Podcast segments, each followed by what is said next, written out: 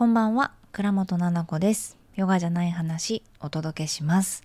この番組はたくさんある役割の中のじゃない自分が暮らしの中で見つけた新しい気づきをゆるくお話ししていく番組です。生きやすくなるヒントや新しい自分に優しく出会う、えー、何かヒントになれば嬉しいです。はいこんばんは。皆さん、えー、金曜日の夜ですね。やっと金曜日っていう感じですか？どうかな？1週間早すぎたししかもあのー、木曜日にね昨日祭日があったからもうそれでなんか日曜日みたいな感じだったんですよね。なんかわかんないけどうちは。お休みだっていう感じだったので。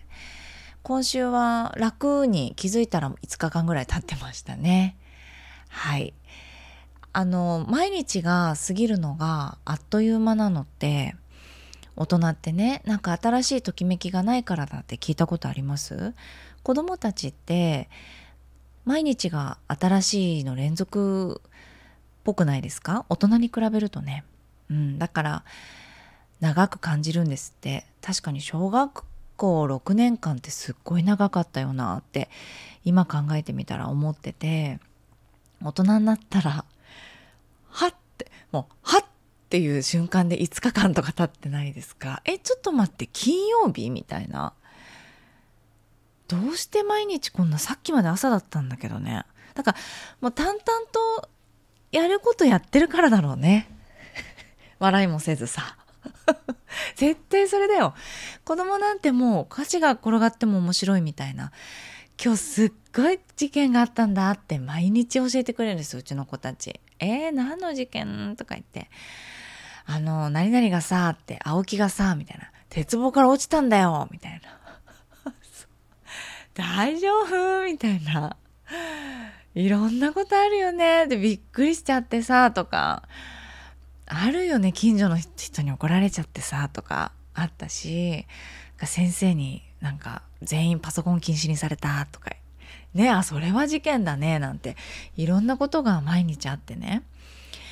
あの給食がああだったこうだったとかね。新しいもの食べたんだとか言って。何て言ってたかな。なんかなんとか豆腐みたいな。すごい美味しくって。なんか食べたいな家でもって言って「え給食でしかないんじゃない?」とか絶対嘘。絶対嘘を言ってみたりとかですねしながらですけど子どもたちはやっぱり毎日ね楽しい発見があるんだなって思って聞いてますよ。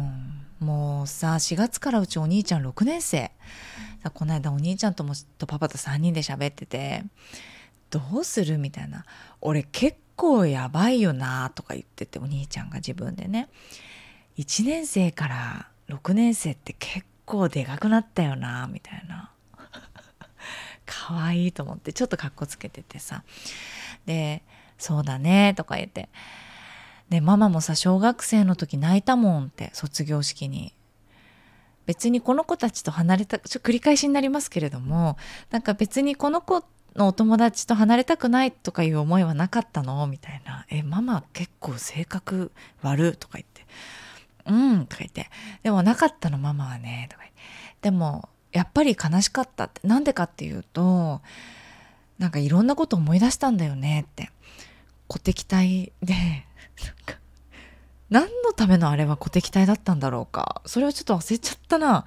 何にもなくて更新しないもんな絶対こう工程をね。運動会か？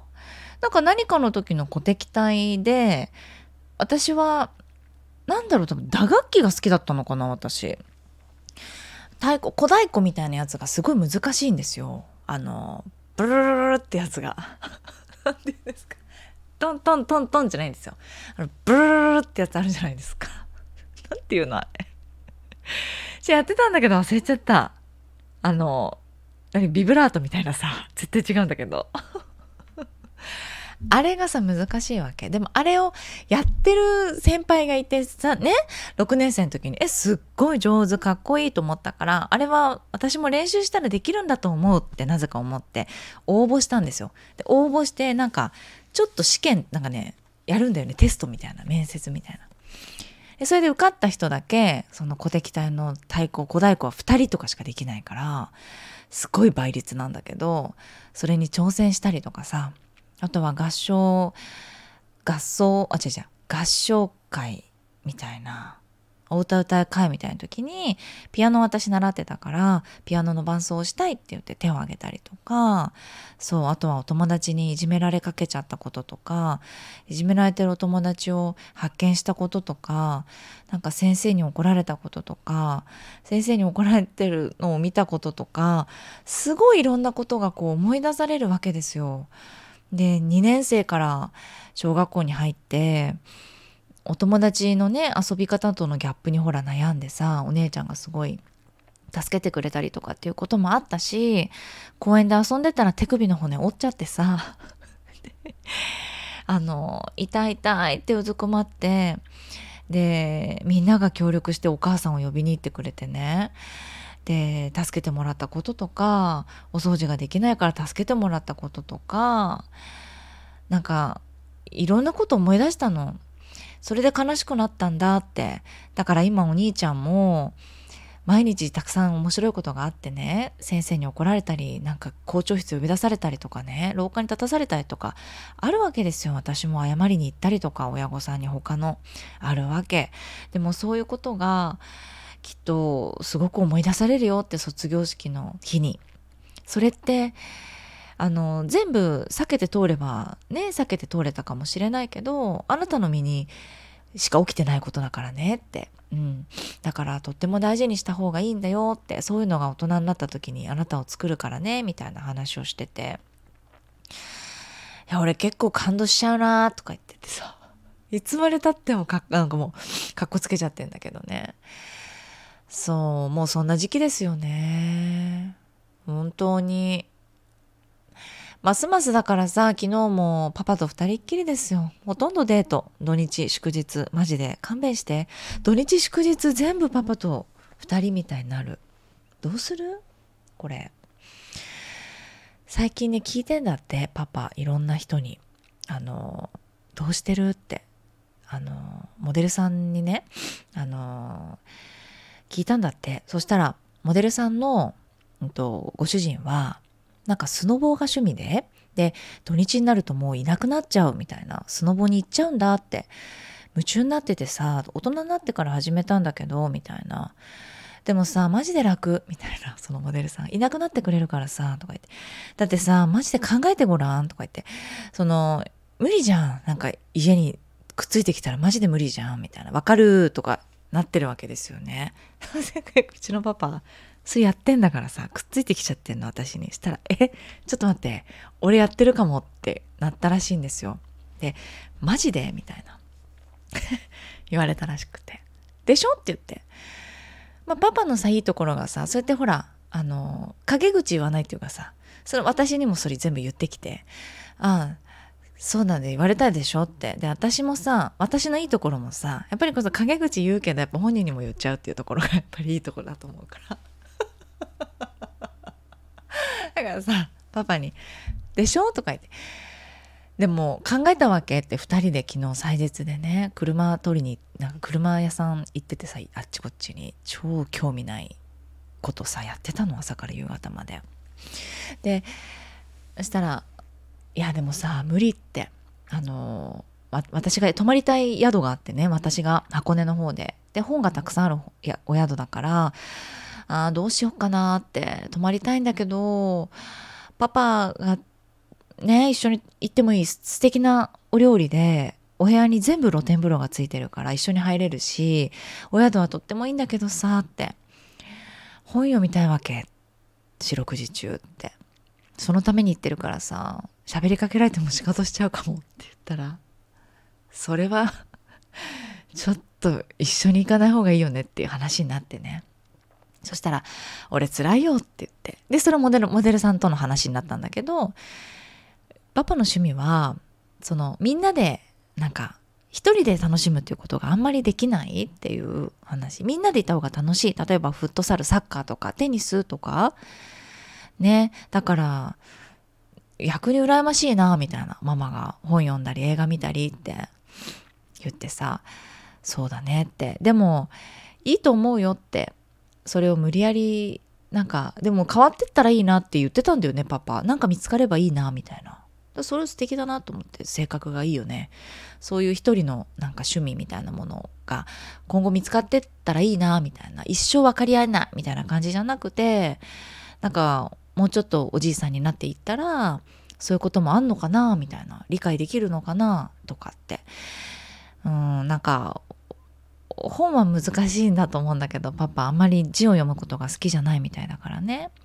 でも時間の使い方とかね何が心地がいいかってみんなそれぞれ違うから別々の生き物がこうやって夫婦みたいな感じで一緒に暮らしてるとね大変だなと思いながらやっぱりちょっと世の中の夫婦の形っていうのをやっぱ一緒についてこられたりしたらマジ無理じゃんみたいなのを 他の ね人の口から聞いてああわわわわってなったみたいだけどねうん可愛らしいなって思いながらですよっていうところでえー、レターをいただいてます。はい。レターネーム、ラジオネームですね。茶碗蒸し。茶碗蒸しさん、こんにちは、こんばんは。ななこさん、こんにちは。ななこさんがラジオで神様食べてみようかなとおっしゃってたので、慌てて書いています。梅干しの種の中ですが、大きい梅干しより小梅の方が美味しいです。割るのも小梅の方が割りやすいので、もし機会があればチャレンジしてみてください。可愛すぎなんだけど、茶碗蒸し。ねえ、考えられる？レターこれだけだから、マジ可愛くないですか？すごい可愛いね。小梅の方が美味しいんだ。ありがとう。絶対小梅にするわ。だって私怖いもん。今冷蔵庫にあるすっごい美味しい梅干しがあるわけ。さぞかしさ、神様もうまいだろうと思うじゃんさ、硬すぎなの、種。だか、え、これいける？みたいな。はい、最悪いっちゃうんじゃないかな？みたいな感じだったからさ、ちょっと小梅チャレンジするわ。しかも小梅の方が美味しいんでしょ？であればさ、なおさらじゃん？茶碗蒸しのおかげで、ちょっと小梅からチャレンジする気になったわ。ありがとうございます。もう一個ね、来てます。ちょっと、みんな大丈夫？その神様のネタのレター止まんないんだが大丈夫そう？もう一個レター来てます。えっ、ー、と、スタンド FM の方のね、レターから来てました。ななこさん、こんにちは。みんなお昼に送ってくれてんだね、レター。いつレターしようか考えていました？わら。えー、私も小さい頃、神様食べてました。兄と一緒に。かわいい。でも確かに、あ、間違えた。でも誰かに体に悪いよって言われた覚えが、てんてんてん。本当かわかりませんが。神様だからダメだよってことだったのかな？くだらないレターすみません。ななこさんのラジオいつも楽しく拝見させて、あ、拝聴させていただいています。久美子。久美子さんありがとう。あの久美子さんかな？ありがとう。え？体に悪いの？ねえ、怖いんだけど、ちょっと一回待ってね、みんな。調べるわ。梅干しの種。ちょっと待って。梅干しの種。中身。ちょちょ、Google の検索でさ、梅干しの種って入れたらさ、中身の後ね、食べる。その後、発芽。怖飲み込んだ。次、割り方。天神様？え？神様って書いてある。ちょっと、事件なんだけど。梅干しの中には神様がいるって書いてある。太宰府天満宮のやっぱ神様なんだ。なるほどね。これなんて読むんだろう？人かな？人弁にに。だから人だよね。うわ梅を割ると陣が入っておりそれは天神様と呼ばれ天神様だね。天神様。太宰府天満宮の天神様として祀られている。へえ菅原の道。菅原の道。ちょっと待ってくださいね。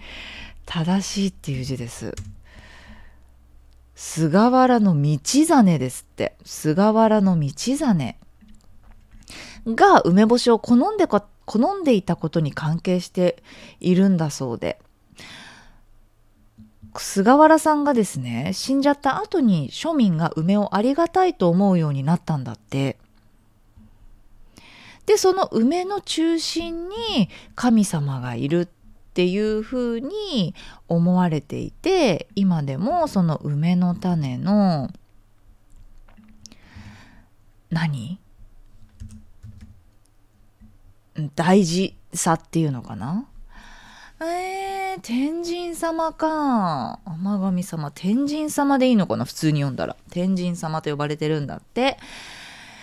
やだそうなんだって。梅の中の種。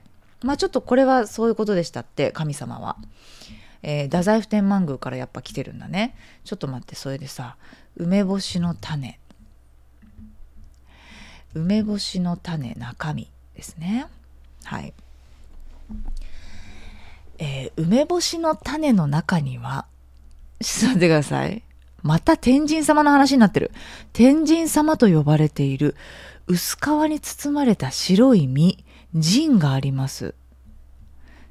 天神様と呼ばれるようになった由来は、学問の神とされているさっきの菅原さんが梅好きだった。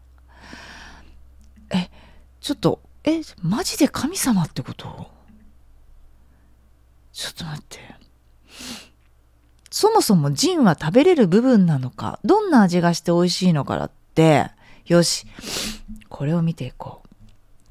食べても大丈夫？美味しい？ジンは食べても大丈夫だとされています。味はほろ苦く、プリプリした食感。えー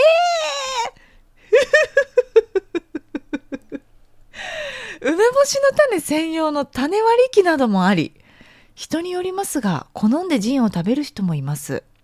ただし、食べ過ぎには注意しましょう。青梅のジンには毒があり。あ、ちょっと一回待って。大丈夫か？みんな。青梅じゃない？青梅のジン食べてないか？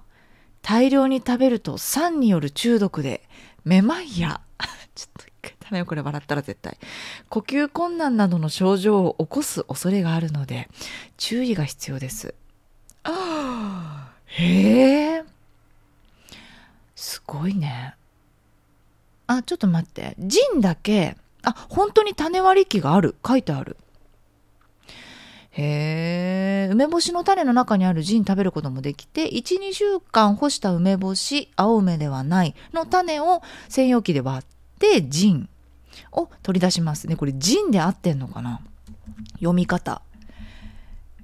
え、ジンで合ってんの？みんなわかる？ジンっていう感じ。あの人弁にさ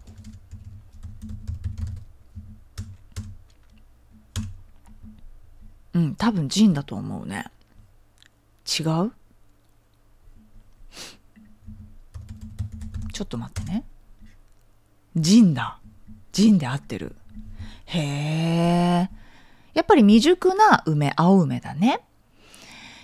には毒が含まれてるって。へえごいじゃん。食べれるんだって。梅は医者知らずって言われているんだって。だから梅干しは体にいいよっていうことが書いてある。私さ死ぬ前に食べたい食べ物梅干しなのね。引かないで。それぐらい梅干しが大好きでね。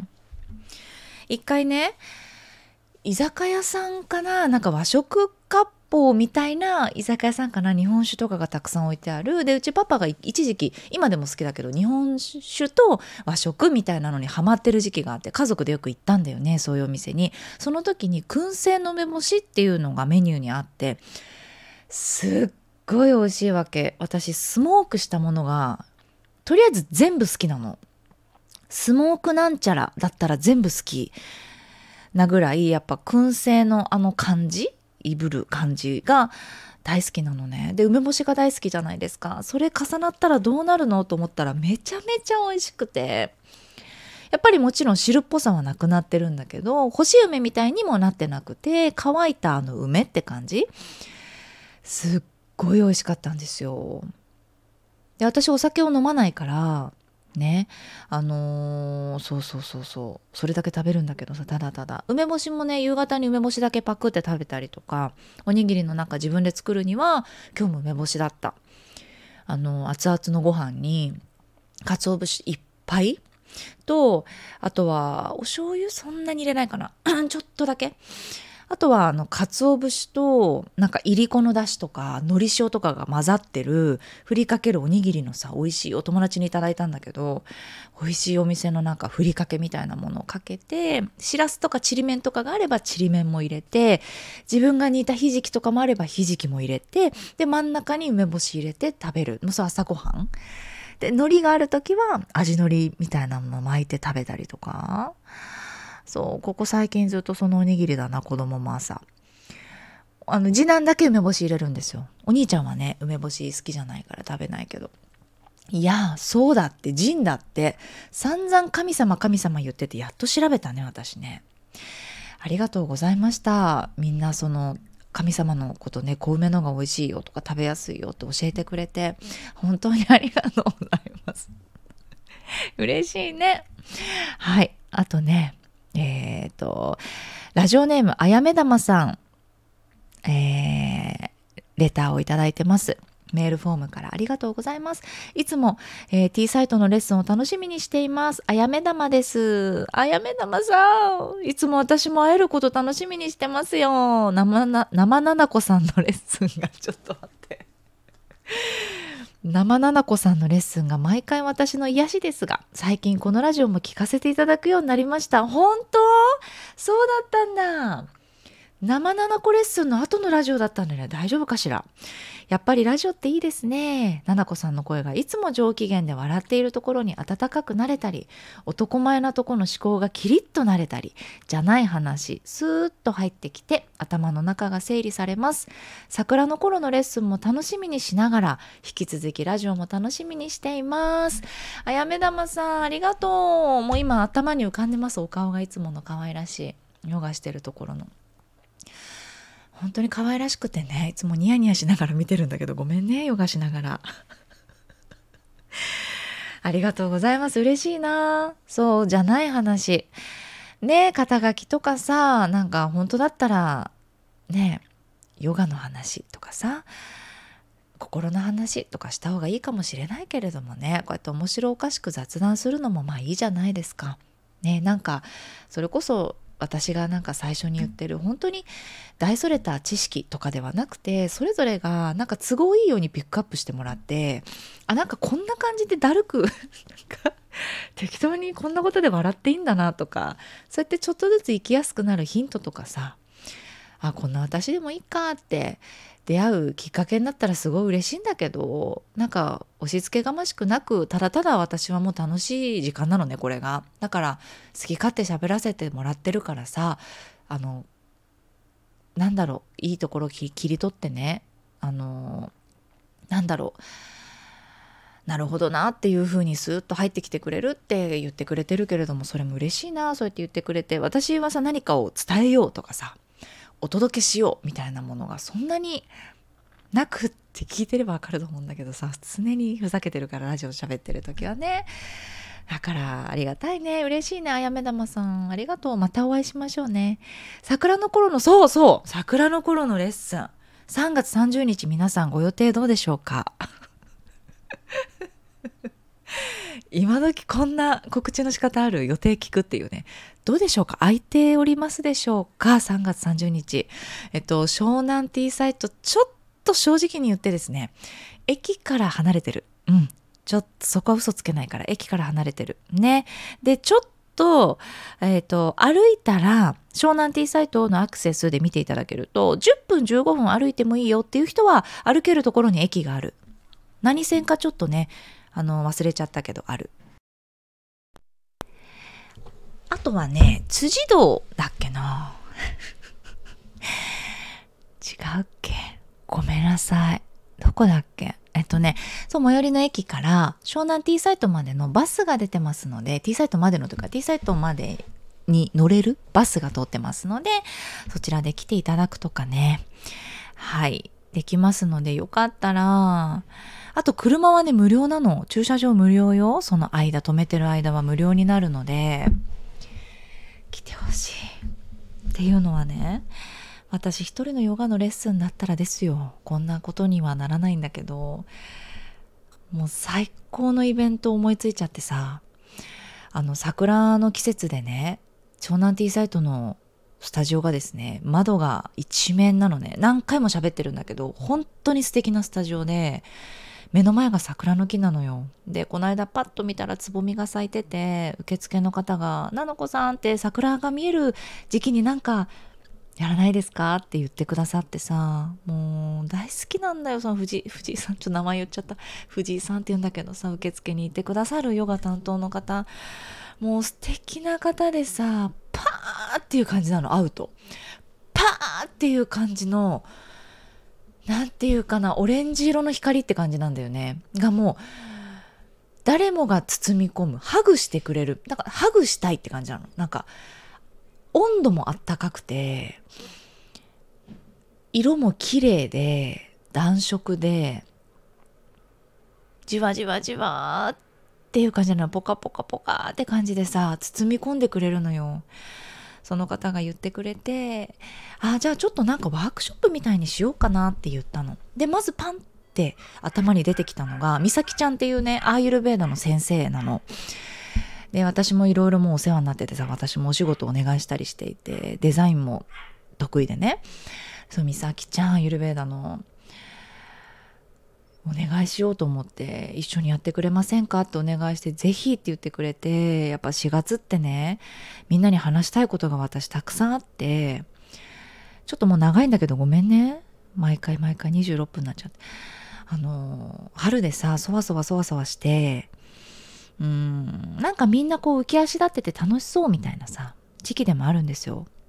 こんな時期に自分は楽しくない緊張しちゃうとかうんちょっと窮屈に考えちゃうとか引っ越ししてとか新しい仕事を始めてとかうんと心と体がねバラバラになっちゃうっていうこともあったりするのよ。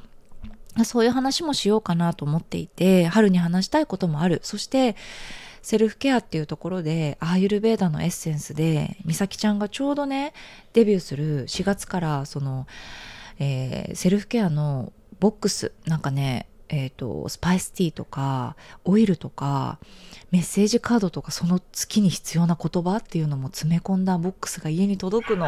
でも最高じゃない？ちょっとおもちくんがちょっと子供が帰ってきちゃう。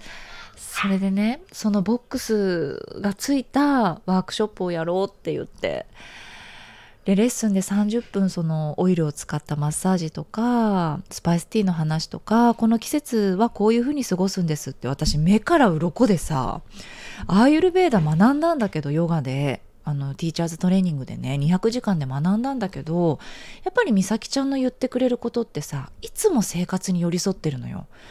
でね対処療法じゃないのやってることと多分生き方がっていうか美咲ちゃんのだからアビアンガとかのマッサージも受けさせてもらってるんだけど私がどうしたらこれからの今日からの毎日を心地よく過ごせるかっていうことを考えてオイル一つ選んでくれたり喋ることとかマッサージっていうかそのオイルをすり込んでくれてる時にかけてくれる言葉っていうのがすっごい素敵なのね。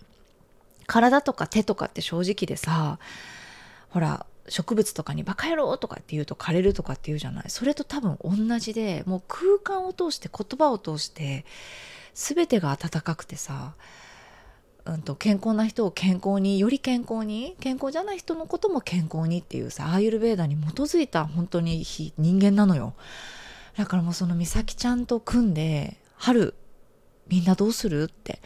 どうやって自分のことを愛していく？っていうのもヨガを通して私も美咲ちゃんからエッセンスもらってヨガはもしかしたらこういうヨガがいいと思いますって言ってくれてさえじゃあそれにするねって言って一緒に作ってさもうめちゃめちゃ楽しみなの。だから3月30日12名だったっけな16名だったっけなしか入れないんだけどぜひ来てほしいんです。ねなんとちょっと今まだ言えないんだけどお洋服のブランドさんがついてくれて皆さんにもう数そのただでくれるんです。プレゼントを。考えられない。なんでこんなこと起きてるっていう。ちょっとだからここまで言いたい。絶対来た方がいい。って思う。イベントなんです。本当に3月30日もしよかったらまたラジオでもお話しさせてください。ね。やっぱりさあの自分がいろんなお仕事をしていってさお客様に来ていただく立場じゃないですか生徒さんにさ。でもここまで自分がさマジで最高なんだけどっていうのをさやれるって結構幸せだよね。で生徒さんに「ねえねえ来てね」って「絶対いいから絶対来て」みたいなのってなんか素敵だよね。こういうお仕事ができてるって私なんか今すごく幸せだなって思います。緊張するわけでもなくビクビクするわけでもなく閉じこもってるわけでもなくあの枯渇してるわけでもなくこう脅すわけでもなく本当になんか温かい気持ちでお仕事ができているってなんか幸せなこと本当に。ねありがとうございます。みんなのおかげだからこれは間違いなく。そうなのよ受け取ってくれる人がいないと成り立たないからね嬉しい。ありがとうございます。今日もこんな長くなっちゃって。最後まで聞いていただいてありがとうございました。梅干しのね、謎が解けましたね。レターたくさんありがとうございました。そうだな。じゃあ、ちょっとレター募集していい？春になったら思うこと。春になったらどういう気持ち？みんなワクワクする？それともちょっと不安なことがある？それともネガティブに感じる花粉症とか？春を目前にして今どんなことを思ってる？っていうのを募集していいですか？